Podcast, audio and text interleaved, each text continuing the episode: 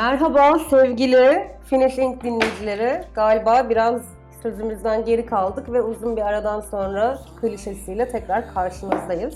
Ama beklediğinizde değdi çünkü bu kez konuklarımız kim? Yeni albümleriyle yine bilek kestiren canımız Hedonitopya ve Fırat ve Kerem. Merhaba. Merhabalar. Hoş geldiniz. Hoş bulduk. Nasılsın? İyiyim. Siz nasılsınız? Anlatın nasıl gidiyor? Nasıl gidiyor Kerem? Valla işte Albüm sonrası falan. albüm sonrası tepkiler hoşumuza gidiyor tabii. Teşekkür ediyoruz bütün dinleyenlere. Evet bayağı güzel gidiyor. Ee, Böyle bir dinleme oranları falan bir değişti tabii.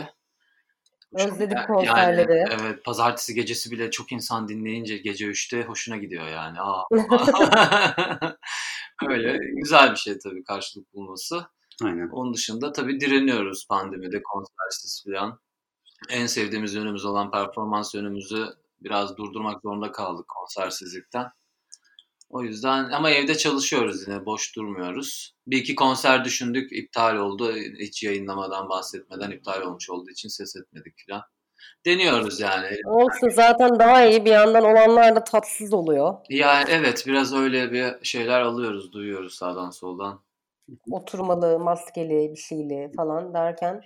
Evet. Hani aklımızda biz de ilk uygun şartlarda tabii ki konser vermek istiyoruz. Kerem'le başlayalım dedik. Ya bu arada buradan sesleniyorum bütün dinleyicilerimize. Öyle albümler geldi ki hakikaten Kerem ve Fırat'tan. Bugüne kadar kaydettiğimiz bütün arkadaşlarımızın albümleri de vardı böyle hani benim de ergenliğime falan dokunan albümler ama bir albüm hariç onlardan öğrendim onu. Hepsi dördü de yine ben yani benim ergenliğimin tamamını geçirdiğim albümler. Oley. O yüzden ekstra heyecanlıyım bu kayıt için. Süper. Çok Üf o zaman e, muazzam bir albümle başlıyoruz diğer beşi gibi. Diğer dördü gibi. Radiohead Kidey albümü. Evet. Kerem'in seçkilerinden biri. Kerem söz sana vereyim. Tabii ki. Benim için özel bir albüm. Çoğu kişi için de özel bir albümdür. hepimiz için. Aynen. 2000 yılına gidiyoruz şimdi. Ee, Radiohead dördüncü albümü Kide'yi 2000 yılında yayınlıyor. Ve herkes bir anda şok oluyor. Çünkü alışıldıkları tarzın dışında bir albüm. Normalde diğer üç albümleri rock sound'unda bir albümken elektronik ritimler, anlaşılması güç, dijital vokaller, e, gitar yok albümde. Eleştirmenler yerden yere vuruyor albümü. İşte bu dinlenemez bir albümdür. Bunlar işte kendilerini yok etmek için kaydettiler herhalde bu albümü. Tarz Şeklinde- değiştirdiler, janr değiştirdiler. Evet böyle bir can değişimi falan herkes şoke oluyor. Ne yapıyor bunlar falan kafayı yemişler herhalde falan diyorlar. Ee, baktığımızda e, yine diğer e, üç albüm gibi efsanevi prodüktör Nigel Godrich prodüktörlüğünde kaydediliyor. Ne adamdır o da be kardeşim ya. Aynen. Yani Deli. hem Gerçek kaydet, genius. hem ses mühendisliği yap, hem yok bilmem ne prodükte et yani. Nigel bile şey diyor emin misin Tom hani ne yapacağız şimdi? Böyle bir şeyle geldin sen bize ama Bu arada Tom York çok sinirli bir adammış ha. Yani hepsi gerçekten irrite ediyormuş insanları sinirden Tabii. yani. İşte bundan önceki albümleri OK Computer, OK Computer çıktıktan sonra Tom bir hasta oluyor falan zaten. Böyle hastalıklar geçiriyor. Onu R.E.M'in vokali topluyor ya. Tabii işte hemen oraya geleyim. Albümdeki parçalardan How to Disappear Completely adlı parçanın çıkış hikayesinde R.E.M'le turlarken e, Tom York bayağı bir daralıyor. Yani işte işte ne yapacağım sahne insanlar falan diyor ki Michael Stipe'a ya nasıl sen baş ediyorsun işte bu konserler şeyler izleyiciler kalabalık falan. Michael da şey diyor yok olduğunu düşün diyor. Hiçbir şeyin olmadığını bunların gerçek olmadığını düşün diyor. O da onun üzerine How to Disappear Completely yani nasıl tamamen yok olabilirim adlı parçayı Hmm, bu Kidey albümüne koyuyor. neymiş? Nargile içtikleri anı biliyor musun? Kayıt süreci de bayağı şimdi Tom böyle bir örnekle geliyor. Edo, gitarist Ed O'Brien diyor ki e, albümde gitar yok abi diyor. ben ne yapacağım? Bir anda kendini böyle sintin, bir tane sint veriyorlar buna. Onun başında köşede bir şeyler yapmaya çalışırken buluyor falan. Ve açıklamaları var yani biz bu albümü kaydedemezsek dağılabiliriz diye açıklamaları var. Yani hani bayağı bir çıkmaza giriyorlar. Zaten üçer yerde kaydediliyor. Paris'te, Kopenhag'da ve Oxford'da kaydediliyor. Biz de üç Bölüm ayrı bölüm. yerde kaydettik son albümümüzü. Salonda, banyoda, odada. Evet. Evet. E tabii artık yani bedroom producer'lık varsa bedroom'lar çoğalıyor. O zamanlar şehirler artıyor. Bedroom'lar yarıştı. Hı hı. Aynen. 20 tane parça kaydediyorlar albüm için. Sonra diyorlar ki bunu hepsini yayınlamayalım. Yuh. Önce double albüm olarak düşünüyorlar. Fakat e, yarıya bölüp Amnesiac olarak yarısını diğer bir albüm olarak yayınlıyorlar. Yani neden durduk yere tarihin en iyi elektronik albümünü yapalım ki? En iyi ilk beşinden birini yapalım deyip ikiye bölüyorlar. Grammy alıyorlar ama. Best Alternative Albüm, en iyi alternatif albüm Grammy'sini alıyorlar. En iyi albümüne de aday oluyorlar o albümle. Tabii bu bir yıl sonra oluyor. Ele- Eleştirmenlerin falan kendine gelmesi bir yılı buluyor. Bir tek Pitchfork övüyor albümü. Onun dışında herkes yeriyor. Evet. Biraz daha Pitchfork'un zaten ne yapacağı belli olmuyor. Amerika'daki yayınlanan ilk top liste oturan ilk albümler oluyor aynı zamanda. Bu albüm. Peki en sevdiğin şarkı hangisi bu albümden? İdiotek zaten Kopartmış. çala çala dinlediğim Beni bu albümde Kide albümün ismini veren o oyun müziği gibi olan şarkı hep çok Evet. büyük vurmuştur. Benim de inlim budur kesinlikle. İn, İnima'nın gelişi ha, halay melodisidir. Dilerse dinleyenler. Aynen. Aynen Ankara havası. gibi bir melodisi var. Hı hı. O dönem Tom York'ta Ankara'da vakit geçirmiştir belki. Belki olur. tabii arkaya caz akorlar run dön dön dön dön dön dön dön dön gibi onları bayağı çalışmıştık zamanında değil mi üniversitede? Çok başarılı. Mesela yine Three Fingers, Ambient gibi bir parça. Ed O'Brien'in gitarlarının loop'a alınmasından oluşturulmuş parça. Ed O'Brien'in de solo albümünde bir iki tane güzel şarkı var bu arada güzel yani. Evet evet. Hepsi solo albüm çıkardı galiba. Değil Evet. mi? Davulcu çıkardı mı? O da çıkardı. O da çıkar, çıkarmış O olması tarih lazım. hocası üniversitede nasıl bir albüm solo yapıyor bir de bu adamlar nasıl bu adamlar? E sen de yapıyorsun işte. Ya evet doğru ama hani hadi benim yaptığım şey imkansız zorlukta da o nasıl yapıyor falan diyormuşum. Şey, yani ben yapıyorum normalde o nasıl yapar yani. Ee, evet ki de Bir de mesela Ondes Mortenot diye bir alet kullanıyorlar ilk kez bu albümde. Teremine benzeyen bir albüm. Cello'ya benzer bir ses çıkartıyor böyle uzun. evet. National Anthem'de, How to Disappear Completely'de ve Arpeggi'de daha sonra In Rainbows albümündeki bu parçalarda kullanılıyor. Ee, bu da albümün önemli özelliklerinden biri benim için. Eyvallah. Ee, Avrupa'da logosuz konser turu yapıyorlar. Zaten e, hiç röportaj falan vermiyorlar. Çünkü plak şirketi de şey yani biz bunu yayınladık ama siz çok ses etmeyin isterseniz falan diyor yani. Hani Atlatalım bu yolu. Amerika ya, yayınlamak için gönderiyorlar falan. Amerika'daki plak şirketi diyor yani ne yapacağız bunu biz çok para veremeyiz bunun reklamına falan. Bir şeye benzemiyor bu falan diyorlar. Fakat sonra baktığımızda 2000'lerin en iyi 500 albümü arasında yer alan müthiş bir albüm ve baştan sona hani gerçekten o albüm dinleme hissiyatını ben çok aldığım albümlerden biridir böyle girişiyle bitişiyle olsun.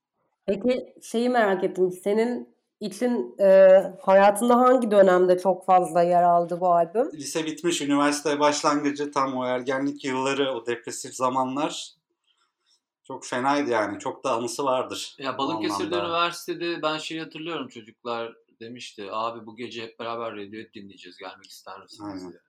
Of Evet, öyle bir ortam. Şey mesela Napster'dan yayınlıyorlar albüm çıkmadan 3 hafta önce. O zamanlar daha internetten müzik mi dinlenir, internet bir müzik için bir mecra olamaz falan tartışmaları varken. Tabii Radiohead zaten bu konudaki e, atılımlarıyla ünlü Evet, evet. olmaktadır. Yani işte o kendi bir doğru bildiği yolda ilerlemenin önemi çok e, burada görüyoruz yani. O Evet. Yani aslında Vizyonu- bildiği, bildiği de değil. Bir, kimsenin bir şey bildiği yok da hani hissettiği. Denemek istediğini Evet, yapmak evet. Evet denemek istediğini yapmak kesinlikle. bilmiyorum ama onu hissetmiyorum. Bunu hissediyorumdan devam edebilmek gibisi yok tabii. Ne yazık ki lüks olmuş durumda böyle şeyler. Ama işte ta- Evet hala daha böyle yani 20 yıldır hala daha Evet. Tarz değişikliğine giden birini hemen linç edilmeye Hı hı, Evet. kalkışılıyor yani değişmiyor hakikaten bu. hı hı. ama bakın konuşuyoruz işte burada. Evet öyle. Bir Evet. konu. Bir 2005 albümü geliyor o zaman benden de.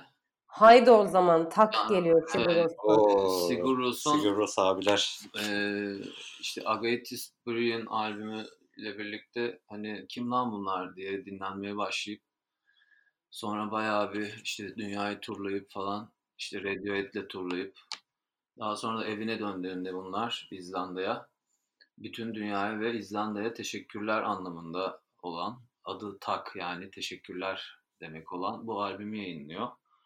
Bu albüm fena fillah bir albüm. Ben bunun CD'sini İzmir'den e, parasını vidim aldım. öğrenciydim. Açıkçası şimdi bas gitar, davul e, tonlarıyla alakalı böyle büyük bir upgrade e, kimse aklına bile gelmiyordu kimsenin. Bu kadar çehreli bir sound bir de Yani- değil mi? evet. Bir kere basın o sonsuz uzayabilme kabiliyetine erişmiş olması ve davulcunun e, normal ritimlerin arasında aksakları çok tatlı bir şekilde yerleştirmesi ve sound olarak bu vintage davul, geniş büyük trompet dediğimiz sound'u biraz daha kapatarak daha iş şeklinde bir tona çekmesiyle falan zilleri yağmur inceliğinde zillerle süslendirmesiyle birlikte zaten yani falsettosu falan bir değişik olan Yonsi'nin de rüzgar gitarı ve muhteşem vokali. Bir de tabii ki de grubu sonradan terk edecek olan manyak klavyeci. Öyle bir bestelerde öyle bir dokunuşları var ki zaten şu an gruba geri dönmek üzere yıllar sonra galiba. Çünkü Sigur Rós öyle bir, Öyle mi? öyle bir fotoğraf 4 yayınladılar. Aralık'ta galiba değil mi? Yeni bir albüm geliyor. Evet, birlikte bir şeyler yapıyor. Çünkü Yonsi de artık kafayı yedi. Davulcu en son bir tecavüz davasıyla uğraşıyor. O yüzden e, grup deaktif oldu o dava sonuçlanana kadar ama sanırım sonuçlanıyor ki bir araya geliyorlar tekrar. Ve, yani ben istedim bir göz Allah verdi iki göz hesabı. Hani yani e, tam paramparça olurken grup geri toplaşıyorlar. Bu da bir bilinç demek. Yani işte İzlanda'daki o güzel eğitilmiş çocuklar bile ne oldum ben şeklinde dağıtabiliyorlar demek ki. Ama bir araya gelmeyi bilmek de bir kabiliyet. Albüme dönecek olursak bir kere teşekkürler diye kısa bir geçişi var ve genel sound'u haber veriyor bize. Diyor ki birazdan diyor değişik bir şey gelecek. Sonra glossary ile girip biz hemen işi bitirelim diyorlar. Yani hani hemen hemen bu iş bitsin istiyorlar.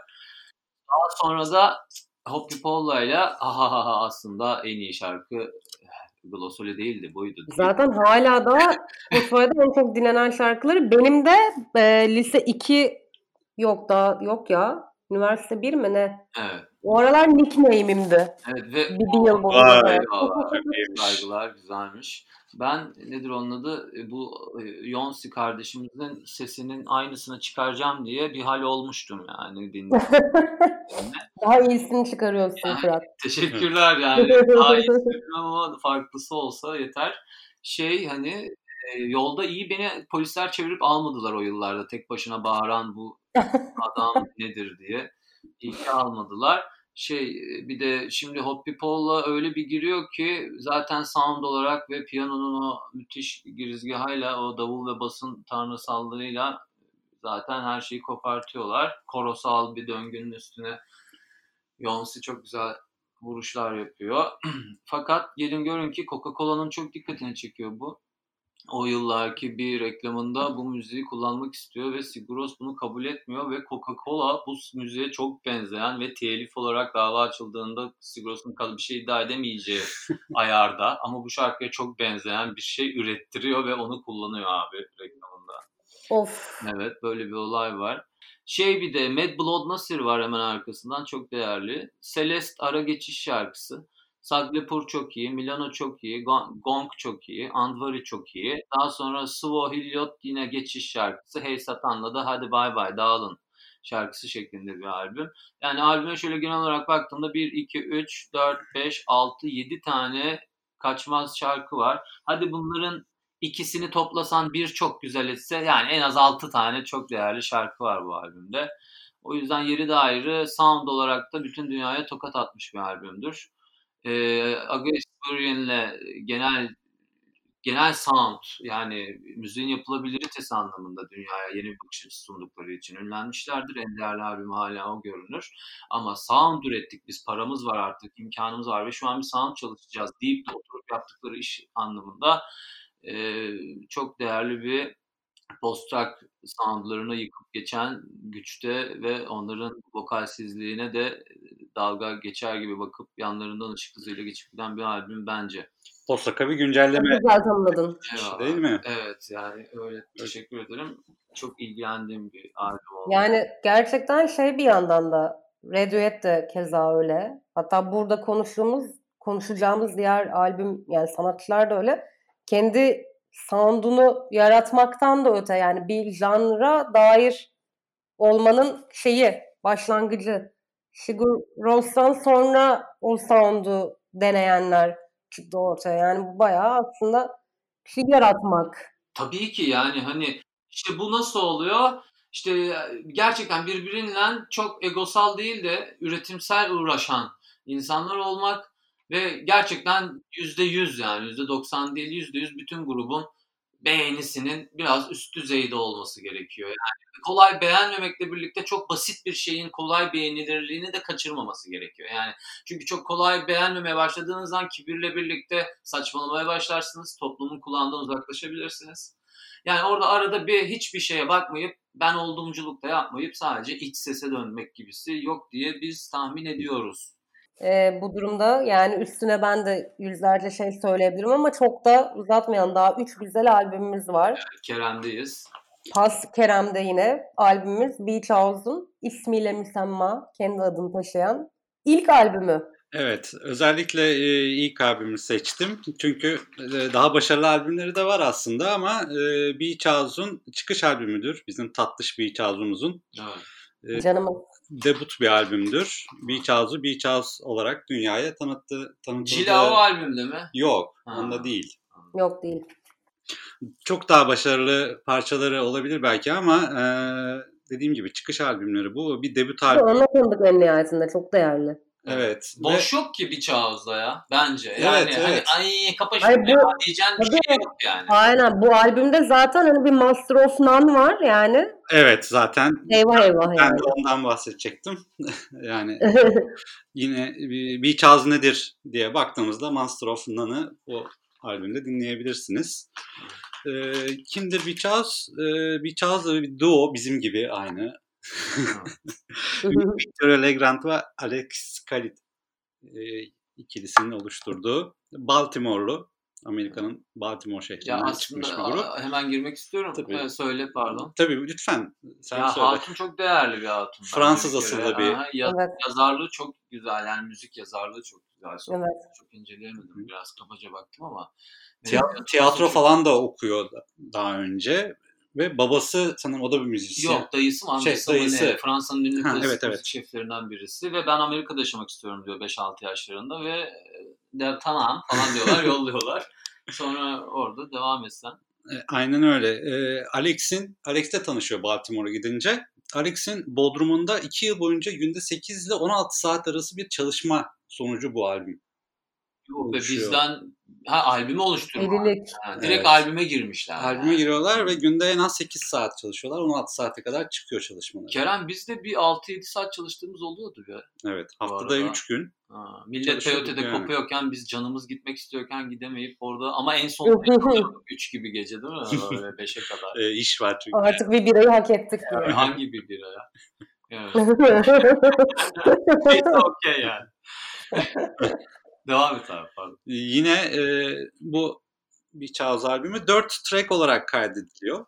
Yani 4 kanal olarak sadece Vay kaydediliyor. Öyle Org bir, ritimleri. Evet, org ritimleriyle basit. E, o basitliğin güzelliği diyorum ben zaten Beach House'da hani gördüğümüz. Aslında bizim ilk albümümüzde de o basitlik var değil mi? Evet, Yani. evet. O yüzden bir e, debut albümü seçtim yani. Bizim de debut albümümüz Ucuba Design. Ama biz Ucuba Design sırasında biz bir çağız bilmiyorduk Kerem. Öyle hatırlıyorum. Aa gerçekten mi? Ben evet bir sonra so- sonra Mesela öğrendik. Yola Tengo'yu ben bir yıl önce keşfettim ve şoka girdim. Tabii. Ee, Biçağuz'u da sonradan Sonra uyandık keşfettik. yani. Ekşi'de falan yorum ya vardı sağ olsunlar yerli bir Ha Charles evet oradan bize. dinledik biz Evet. ya. Aa! Evet, Biçağuz ne abi falan Bir diye. Charles kim diye Sonra bakmıştık böyle. Cila'yı duydum Evet. ben. Vay dedim iyilermiş falan. Aynen. Çünkü kadın sesi çok tırmalayıcı olabiliyor. Genelleme Hı hı. yapmak için demiyorum. Yani kullanım yöntemleri hep sopran üzerinden gidildiğinden Evet. uzun süre dinleyemiyorsun. Ama bu alto yapılar Kontralto Evet. evet e, çok olarak tok. geçiyor. Sesi çok iyi oturuyor. Yine röportajlarında etkilendikleri gruplar olarak e, The Cure, Cocteau Twins ve Neil Young olarak. E tabii şaşırtmadı. Neil Young biraz şaşırtabilir gerçekten. Evet. O da hani gitaristin araya soktuğu bir şey olabilir. Büyük ihtimalle. Gitarist de çok tatlı. Ben gitariste 50 lira yatırıyorum yani. çok tatlı. Hep Fırat'la da konuşuyoruz. Keşke Türkiye'ye gelseler de biz de hani ön grubu olarak çıkma şansımız Oo. of. olsa. Şey, şeyi izlemediniz değil mi? Ah 2011 Rock'n Coke'ta gelmişlerdi. Evet bir kere gelmişler ve ben rock'ın kok seviyelerine hiçbir zaman ulaşamadım. var değil mi? Öyle bir şey var değil mi? İnsanlar değil mi? Festivale gidiyorlar falan gibi bir yerdeydim. Evet o zamanlar ben de bilmiyordum. Bir Çağzu. O aralar zaten Beach House'da muhtemelen ben de Rock'n Coke'a geldiği için mi öğrendim? Ben de geç Ha. dinledim yani. Rock'n Coke sayesinde falan herhalde Evet. tanıdım ve bu arada zaten o aralar çok hani ismen çok büyümüş bir grup da değillerdi. Küçücük bir sahnedelerdi. Hatta onunla böyle denk gelen yine şu an aynı popülaritede iyi bir indie grup daha vardı başka bir çadırda. Böyle ondan çıkıp ona gitmiştik falan yani. Lükse bakar mısın? Oy, oy. Beach House'u bırakıp başka artık hatırlamıyorum kimdi. Vaccines mi ne? Onu dinlemeye gidiyorsun. Neyse tamam eskiye özlemi yine geride bırakıp iyice, iyice CHP'li teyze gibi konuşmaya başladım ben valla. Evet. Ya tabii bütün bu gruplar, House'a devam edelim.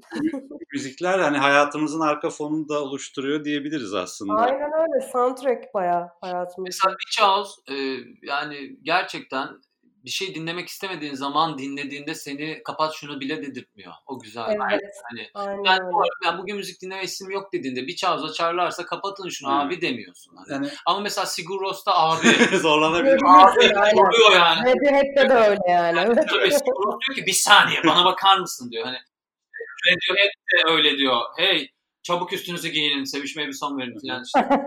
Anladın mı? Böyle biraz daha ama Beach House e, yani öyle götüm götüm gidiyor yani. Hani diyor Aynen. ki bir saniye. Tatlış, sakin Aha, böyle. Tatlış ama finalde vuracağım ama bir Sigur Ros gibi kıyameti koparmayacağım.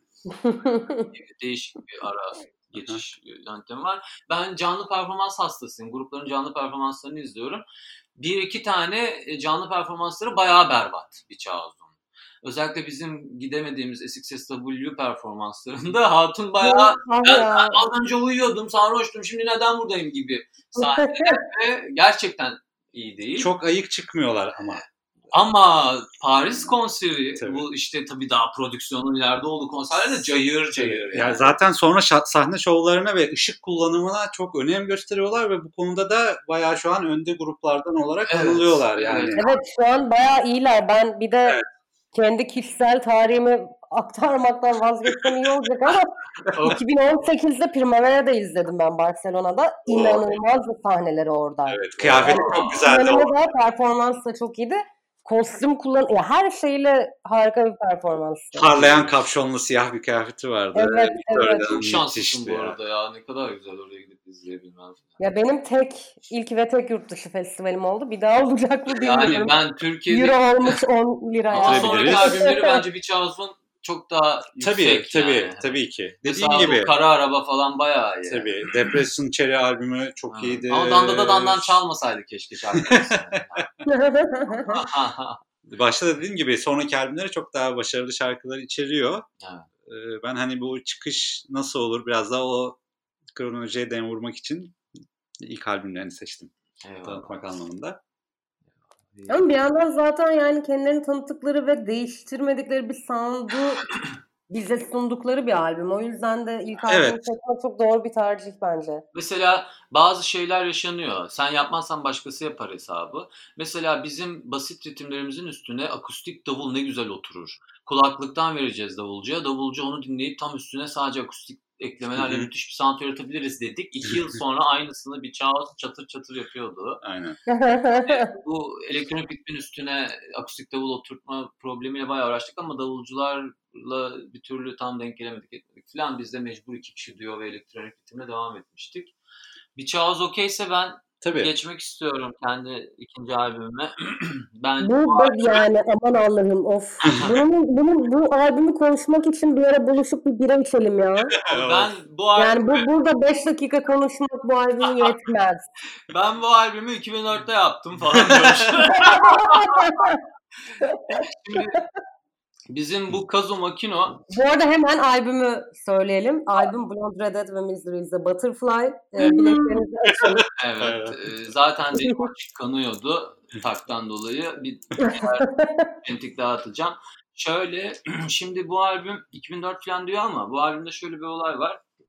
Kazu bizim Japon hatunumuz. Zaten hızlı geçelim. Blonde Red Dead e, iki İtalyan ikiz kardeşin e, Berkeley Müzik Kolej'de caz eğitimi, biri davul, biri gitar eğitimi alırken bir restoranda tanıştıkları iki Japon kızla kurdukları bir gruptur. Bu iki Japon kızdan bir tanesi ilk albümde basları çalan, sonradan da Tokyo'da reklamcılıkla mı ne uğraşacak olan bu grubu bırakıp talihsiz bir kadın arkadaşımız. E, o grubu erken erken bırakıp gidiyor. Bayağı talihsiz. Bu ne ya? Bu, bu, bununla mı uğraşacağım falan. Böyle bir karar verilir mi ya hayatında? Yani istediğin kadar reklam yap. Yani hani işte para aksın falan ne bileyim yine de kaça, kaçmış bir fırsat bence. Ee, ben öyle düşünmeyi seviyorum. O yüzden Neyse o da Misery is a Butterfly dinleyip bileklerini kesiyordur zaten. yani ne yaptın? kaçırdım bu fırsatı diye. Şey büyük ihtimalle şey yazar ya oğlum uçmuşsunuz çok iyi lan bu albüm sonra iki gün sonra görürsün yoğunluktan. Ya pardon falan hani kesin öyle bir şey olmuş. Neyse Şimdi bir kere Fil Kadın'la başlıyor Elephant Woman'la müthiş bir şarkı. Messenger yani ne anlatayım bilmiyorum. Böyle, böyle postacı mı olur haberci mi olur. Daha sonra Melody isimlere bak bir kere yani çok net ve hepsi taşıyorlar bunu. Ha şimdi bu isimler nereden geliyor? Bu isimler şuradan geliyor. Kazu at meraklısı, ata binme meraklısı. Hmm. Kazu bu albümden önce attan düşüyor. Aa. Evet ve Ve neredeyse ölüyor yani Evet. neredeyse. Sonra tıp gelişmiş olacak ki dünya silah üretmekten bir an fırsat bulup tıbbı da geliştirdiği dönemler. Hani dur ölme diyorlar ona ve kurtarıyorlar Kazu'yu. Kazu fizik tedaviler falan filan daha sonra bu albüm oluşuyor. Bu albümdeki Kazu şarkılarındaki zaten o dip e, acı hakikaten albüme de ismini veriyor bir şarkıyla birlikte. E, Elephant Woman ilk şarkı hemen çok iyi. İkinci Messenger çok iyi. Melody çok iyi. Doll Is Mine bir arada O da yine çok iyi. Evet, aslında. evet. Çok iyi ama hani benim fikrimce hani bir Ya saniye diğerleri yıldızlı pek iyi, o Evet. sadece pek iyi falan. Evet, gibi yani. Evet, aynen öyle. İşte Misery is Butterfly, albümün adını neden verdiğini anlayacaksınız dinlediğinizde. Falling Man zaten çok, Çok güzel. iyi.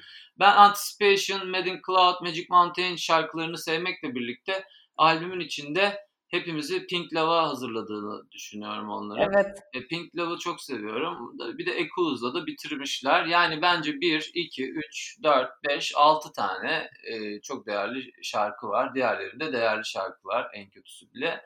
E, bu albümün konusuna şimdi ben aslında Blonde Hat, yani bir adaya düşsem bana deser ki tek Red Hat albümü alma hakkın var. Ben Misery is a Butterfly değil ne yazık ki üzülerek de olsa 23'ü isterim. Hmm. Çünkü 23'teki o e, efektlerin ilk defa reverb, dual, stereo reverb'lerin en iyi kullanıldığı ve davulcunun da bir saniye lan ben niye sound değiştirmiyorum ki falan deyip çalışmalara başladığı Davulcuyu ne yapacağız zaten yani? Yani biz, biz bu grubun davulcusu bizi bitirdi yani Merve. Hani biz, biz yani böyle bir davulcu neden Türkiye'de yok falan şeklinde üzülerek birkaç yıl geçirmişizdir. Evet. Vardır eminim ama bilmiyoruz. Büyük ihtimalle Muğla'da bir köyde kendi kendine çalıyor herhalde. Yani o yüzden böyle bir davulcu olduktan sonra hani çok zevklidir diye düşünüyoruz. Aynen. Davul çalışan Yapmak- arkadaşlar varsa mutlaka davulcu Yani çünkü hani yani. tut tut diye giriş yapan bir davulcu yani hani kasnağımın şu kenarı tiz bu kenarı biraz bas falan şeklinde kasnak yani bırak tonların derilerini kenardaki demirlerin tonajlarını çalışmış. Tabii Berkeley Jazz mezunluğu orada farklı bir durum. Ee, yani çok değerli bir davulcu. Bu ikiz kardeş manyak bunlar zaten. Ben gitaristin hastasıyım. Ee, yani Amadeo Pace'nin. Davulcunun adı da Simone Pace. E, Kazu zaten e, grubun yürümesinde büyük e, ön ayak olmuştur. Malum e, güzel bir kadın ve değerli bir müzisyen. Hani hem görsellik anlamında hem de hem sadece görsel değil yeteneğiyle de e, önemli. Ama grubun yetenek babası iki insan, enstrümantalist anlamında iki erkek kardeştir. E, Kazu da konserlerde biraz hafif böyle yani elinde gitar bir tık ivedi durur yani. Hani tam enstrümantalistli böyle. Uuu falan değildir hiçbir zaman ama hani vokali yeter zaten onun. Ee, evliler zaten Amadeo Pace ile Kazu ama şu an iyi değiller. Grubu da biraz deaktif ettiler. Çünkü davulcunun çocuğu oldu ve anneleri öldü ikizlerin. Davulcunun hemen anne ölümünde çocuk yaptı davulcu. Amadeo da ana ben ömür boyu çocuk istemiyordum ulan iyi bir şeymiş ya diye kafa gitti. Kazu da bir dakika ben çocuk istemiyorum falan olup solo albüme geçti. Ve Kazu bir röportajında ya ikiz kardeşler çok uysal çok seviyorsunuz ama berbat aralarındaki ilişki çok kavga ediyorlar falan gibi bir röportajı da hatırlıyorum. yani Sadet grup şu an biraz askıda. Bence benim tahminim bir ya da iki albüm daha yapıp bu işi bitirirler herhalde. Bir koca bir ara olabilir. Bilmiyorum. Haberim yok güncel durumlarından. Bu albümde böyle. Güzel. Ben de Merve'ye buradan pas vereyim. Ben de Blonder'ı dedi Roma'da izledim. Oo. Oo çok iyi. Evinde. Evinde evet, izlemiş. evinde izledim aynen. Falan diyor Her yerde. Çok güzel tatlış bir ufak bir festivaldi. Böyle Evet. aileler, arkadaş, eş dost falan gelmiş böyle. Ay çok. Güzel. Oha aşırı tatlı. Ortak bir albümümüz var bir de Merve. Evet bu albüm bu arada ben e, dinleyicilerimize de girizgah yapayım. Hiç duymamışım sanatçıyı da. E, dinledim aldığımda Fırat ve Kerem'den 5 albümlerini. Aklım çıktı. Kendilerine buradan teşekkür ediyorum. Yani e, bu soundları dinlemek hani hep böyle bir düşündüğüm, vakit ayırmak istedim ama hiç böyle bir o deneyime kendimi hazır hissetmediğim bir şeydi ama bu albüm bambaşka bir şey vaat ediyor. Bizce de öyle. Şöyle Bu bir arada gün- albümü söyleyelim. Abu Mogart. Circular Forms. Evet. Bu albüm şöyle. Bir gün Kerem biz ambiyans müzik yıllardır dinliyoruz. Yani benim işte Galata'da bir odada dünyayı farklı gördüğüm dönemlerde hani sürekli dönerdi. Ben mesela evden çıkardım okula giderdim gelirdim ama o hep dönerdi o müzik ve ev sahibim e, neydi kadının adı? Mukadder teyze kedici Mukadder. Şey demiş bana oğlum bir uğultu var. Apartmanda bir uğultu var. Hani çö- çözemiyorum. falan. O benim ambiyans müziklerimin alttan alttan apartmanda dönmesiydi. Hiç ses etmemiştim. Şimdi ambiyansa geçmişimiz böyle. Şimdi ama ambiyansta genelde oley şu anda çok değişik bir yerdeyiz falan şeklinde yaklaşımlar vardı tamam mı? Ama bu Abul Mogart bir saniye ya gençler olay öyle değil. Bunun içine melodi de var şeklinde bir giriş yaptı ve bunu nasıl yapacak ama Kerem bir gün abi böyle bir albüm var dinle diye bir dinletti bana. Dedim abi bu ne? Ondan sonra başka hiçbir şey dinleyemedik biz. Kerem getirdi yani albüm bana. Yani duygu yoğunluğunu çok iyi yakalamış. Yani o duyguyu direkt duyunca zaten aha işte bu falan oluyorsunuz. Evet. Aradığımız Peki- buydu bizim falan oluyorsun yani. Yani Bir otistik şey sorabilir miyim? Muhtemelen anlatacaksınız ama ben dayanamayacağım. Bunu hemen sormak istiyorum. Tabii ki iki Google araştırması yaptım önce ne bu albüm diye. Doğru mu e, hakkında okuduğum şey? Adam emekli oluyor ve fabrikadaki Evet. çok özlediği için Evet. bunu yapıyor. Ya inanılmaz. ustabaşı adam Hırvatistan'da ya. Metal fabrikasında Metal çalışıyor fabrikasında ustabaşı ya bu adam. Ve yaşlı bayağı. İnanılmaz yani. Sırf bu bile şey bir de bir tane falan canlı performansı var. Ona da kendi göstermeyerek çıkıyor Evet. falan böyle aşırı Kilidi smoky. üçledi onu. Hı hı. Ama şey sahne istekleri çok zor bir müzisyen. Yani kesinlikle görünmeyecek perde olacak. İşte hiç kimse yaklaşamaz setup'a. Hiç kimse setup'ı fotoğraflayamaz. Eğer fotoğraf setlanırsa setup dava açarım falan gibi filan zor bir adam. Çünkü o setup'ı kurana kadar adam e, orada bir 10 yıl yemiş yani en az. O- 10-15 yıl e, synthesizer'ların çalışma pratikleri üzerinde çalışmış ve kendi modüler synthesizer'larını yapmış. Evet. Of. Yapıldığını öğrenmiş önce synthesizer. O yüzden bu sound'u elde edemezsin Merve. Yani hani işte ben sana işte mesela 9-8 sayesinde alacağımız bu yeni enstrüman dünyanın en değerli synthesizer'larından biri hayırlısı gelince. Ama ya onunla da bu sound'a ulaşamayız. Çünkü o artık tek başına mod mod mod mod. üretmiş. Evet. Yani hani her biri 1000 kilogram güç üretebilen cihazlardan 10'ar 15'er kiloluk enerji çekmenin rahatlığını düşün. Bir de 100 kilogram üretebilenden 5-10 kilo, 15 kilo çekmenin rahatlığını düşün. Yani 1000 kilo verebilen cihazdan 10-15 kilonun almanın titizliği ve netliği burada Abul Mogart'ın kalitesini zaten arttırıyor. Zaten Tom York da delirdi. Tabii ben Önce. ben oradan buldum. Tom York evimde benim dinlediğim şarkılar bunlardır. Evimde Ha. dönüyor diye bir liste paylaşıyor. Ha. Onda var. Ya Bu- Tom York ilk defa hayatında bir radyo listesinde bir sanatçıdan iki şarkı seçmiş. O da Abul Mogart. Doğru mu hatırlıyorum? Aynen. Sonra gidiyorlar hatta röportaja işte işte Sırp müzik dünyası hakkında ne düşünüyorsunuz falan nasıl oluyor falan. Klişe sorularla. Ablam bilmiyorum ki diyor. Ben evimde oturuyorum diyor. Müziğimi yapıyorum diyor. Ben bilmem diyor. Falan Bir böyle. röportaj var işte. Kim? Ha, Bayağı ke- keşfedilmesi Tom York sayesinde oldu yani. Adam takılıyordu kendi kendine. Evet, Evet. yoksa biraz zor keşfederdik yani. Aşırı dinlenmiş çünkü bir yandan. Ya Evet. bir ambiyans sanatçıya göre öyle ama tabii ki Evet evet. ambiyans sanatçılarımız Abul Mogart'la sınırlı değil. Yani biz bir William Bezinski hayranıyız ki kendisine kırmızı tuborg içirdik buradaki konserinin arasında. E, Ve e, daha sonra var, e, evet. Peyote'de Tim Hacker'ı konserini dinledim. Kerem o gün Loadmaster işi vardı 8 yıllık yaptığı bir meslek. E, dinleyemedi, konsere gelemedi ve ben cep telefonuna kulaklık Hı hı. taktı ve bütün bir uçağa yüklerken bir iki kulağında da konser canlı çok Peyote'den ona dinletmiştim falan. O şekilde yüklemişti uçağa. Tim Hacker ve William Bezinski bizim için çok önemli sanatçılar. E, Tim Hacker'a da hoş geldin lan iyi ki geldin ha falan gibi bir İngilizceyle hoş geldin demiş. Abul Magart da Mart'ta konser veriyordu. Hatta bizim bugün Salon MKSV'de de konserimiz vardı. Konser vermek üzereydi. Nasıl? Türkiye'de mi? evet ve Evet. iptal oldu. Borusan'a mı geliyordu? Evet. Bursa'na geliyordu. Evet. Menajeriyle görüşüp tanışma ayarlamıştık Evet hatta. ayarlamıştık. Ah be. Evet, evet. Son dakika pandemiden dolayı iptal Evet, oldu. ve yani planımız vardı ya. Adamı klonlayacaktık. tamam şimdi gidebilirsin falan diyecek. Aynen. Toyota'ya götürecektiniz tabii, Tabii adamı. ki, tabii ki öyle. Tabii ki. Ama adam yaşlı bir de ya. O merdivenlere çıkıp Yani ben gençleştirirdim onu ya. Çok özel bir sound. ay ay. Çok özel bir ruh. Evet. Ha bir dakika bu albümle alakalı özür dilerim. Şunu söylememiz lazım Tabii yalnız. biraz albümden parçalara Şimdi da bu gelelim. albüm öyle böyle bir albüm değil. Zaten hani bir kere Deredeki Ev benim hitim. Son şarkı. House on the River. River. Ee, işte Giriş de ama çok iyi. State Aha. Colored Stone Evet, bir hakikaten albümün kralı Half-Life Light of Down. down. Duygu yoğunluğu Gerçekten yüksek. öyle. Çok parça. güzel. O biraz daha kısa ve hüzünlü. Hmm, yani yakarışı içeriyor Evet. falan. Ama şimdi deredeki evin tap olmamasının nedenini hemen söyleyeyim. Çok uzun bir.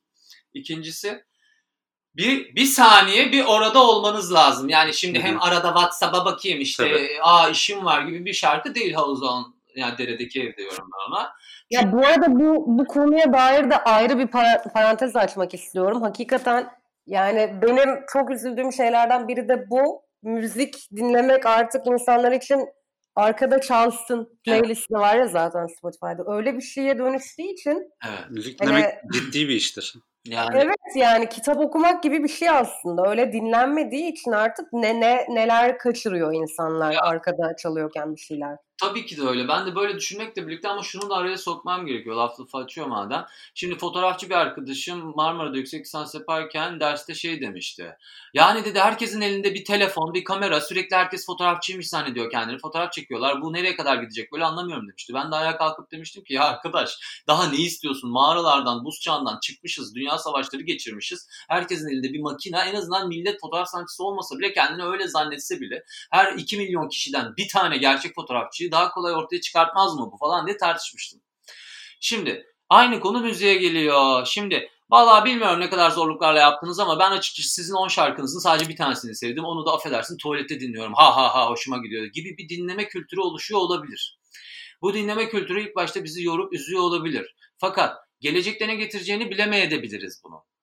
Böyle de bir durumumuz var hani o yüzden e, tavsiyem e, hiçbirimiz hayattan büyük değiliz, daha zeki değiliz bu hayattan. Hani bu evrimsel anlamda umarım pozitif bir şeye yarasın. Sadece kapitalizmin kollarına yok olup giden bir şey dönüşmesin. Fakat benim şahsi fikrim gün gelip herkesin iPhone'una benzeyen daha ileri seviyedeki bir cihaz artık o iPhone olmayacak. O Merve olacak onun adı yani. Senin hep yanında olan bir şey olacak. Ve o sen sabah uyanmadan önce diyecek ki eyvah Merve gece şarap içti ve bugün gerçekten bet uyanacak. O yüzden ona ben uyanır uyanmaz şu müziği çakayım. Beach House'dan mit dinletmeliyim onu.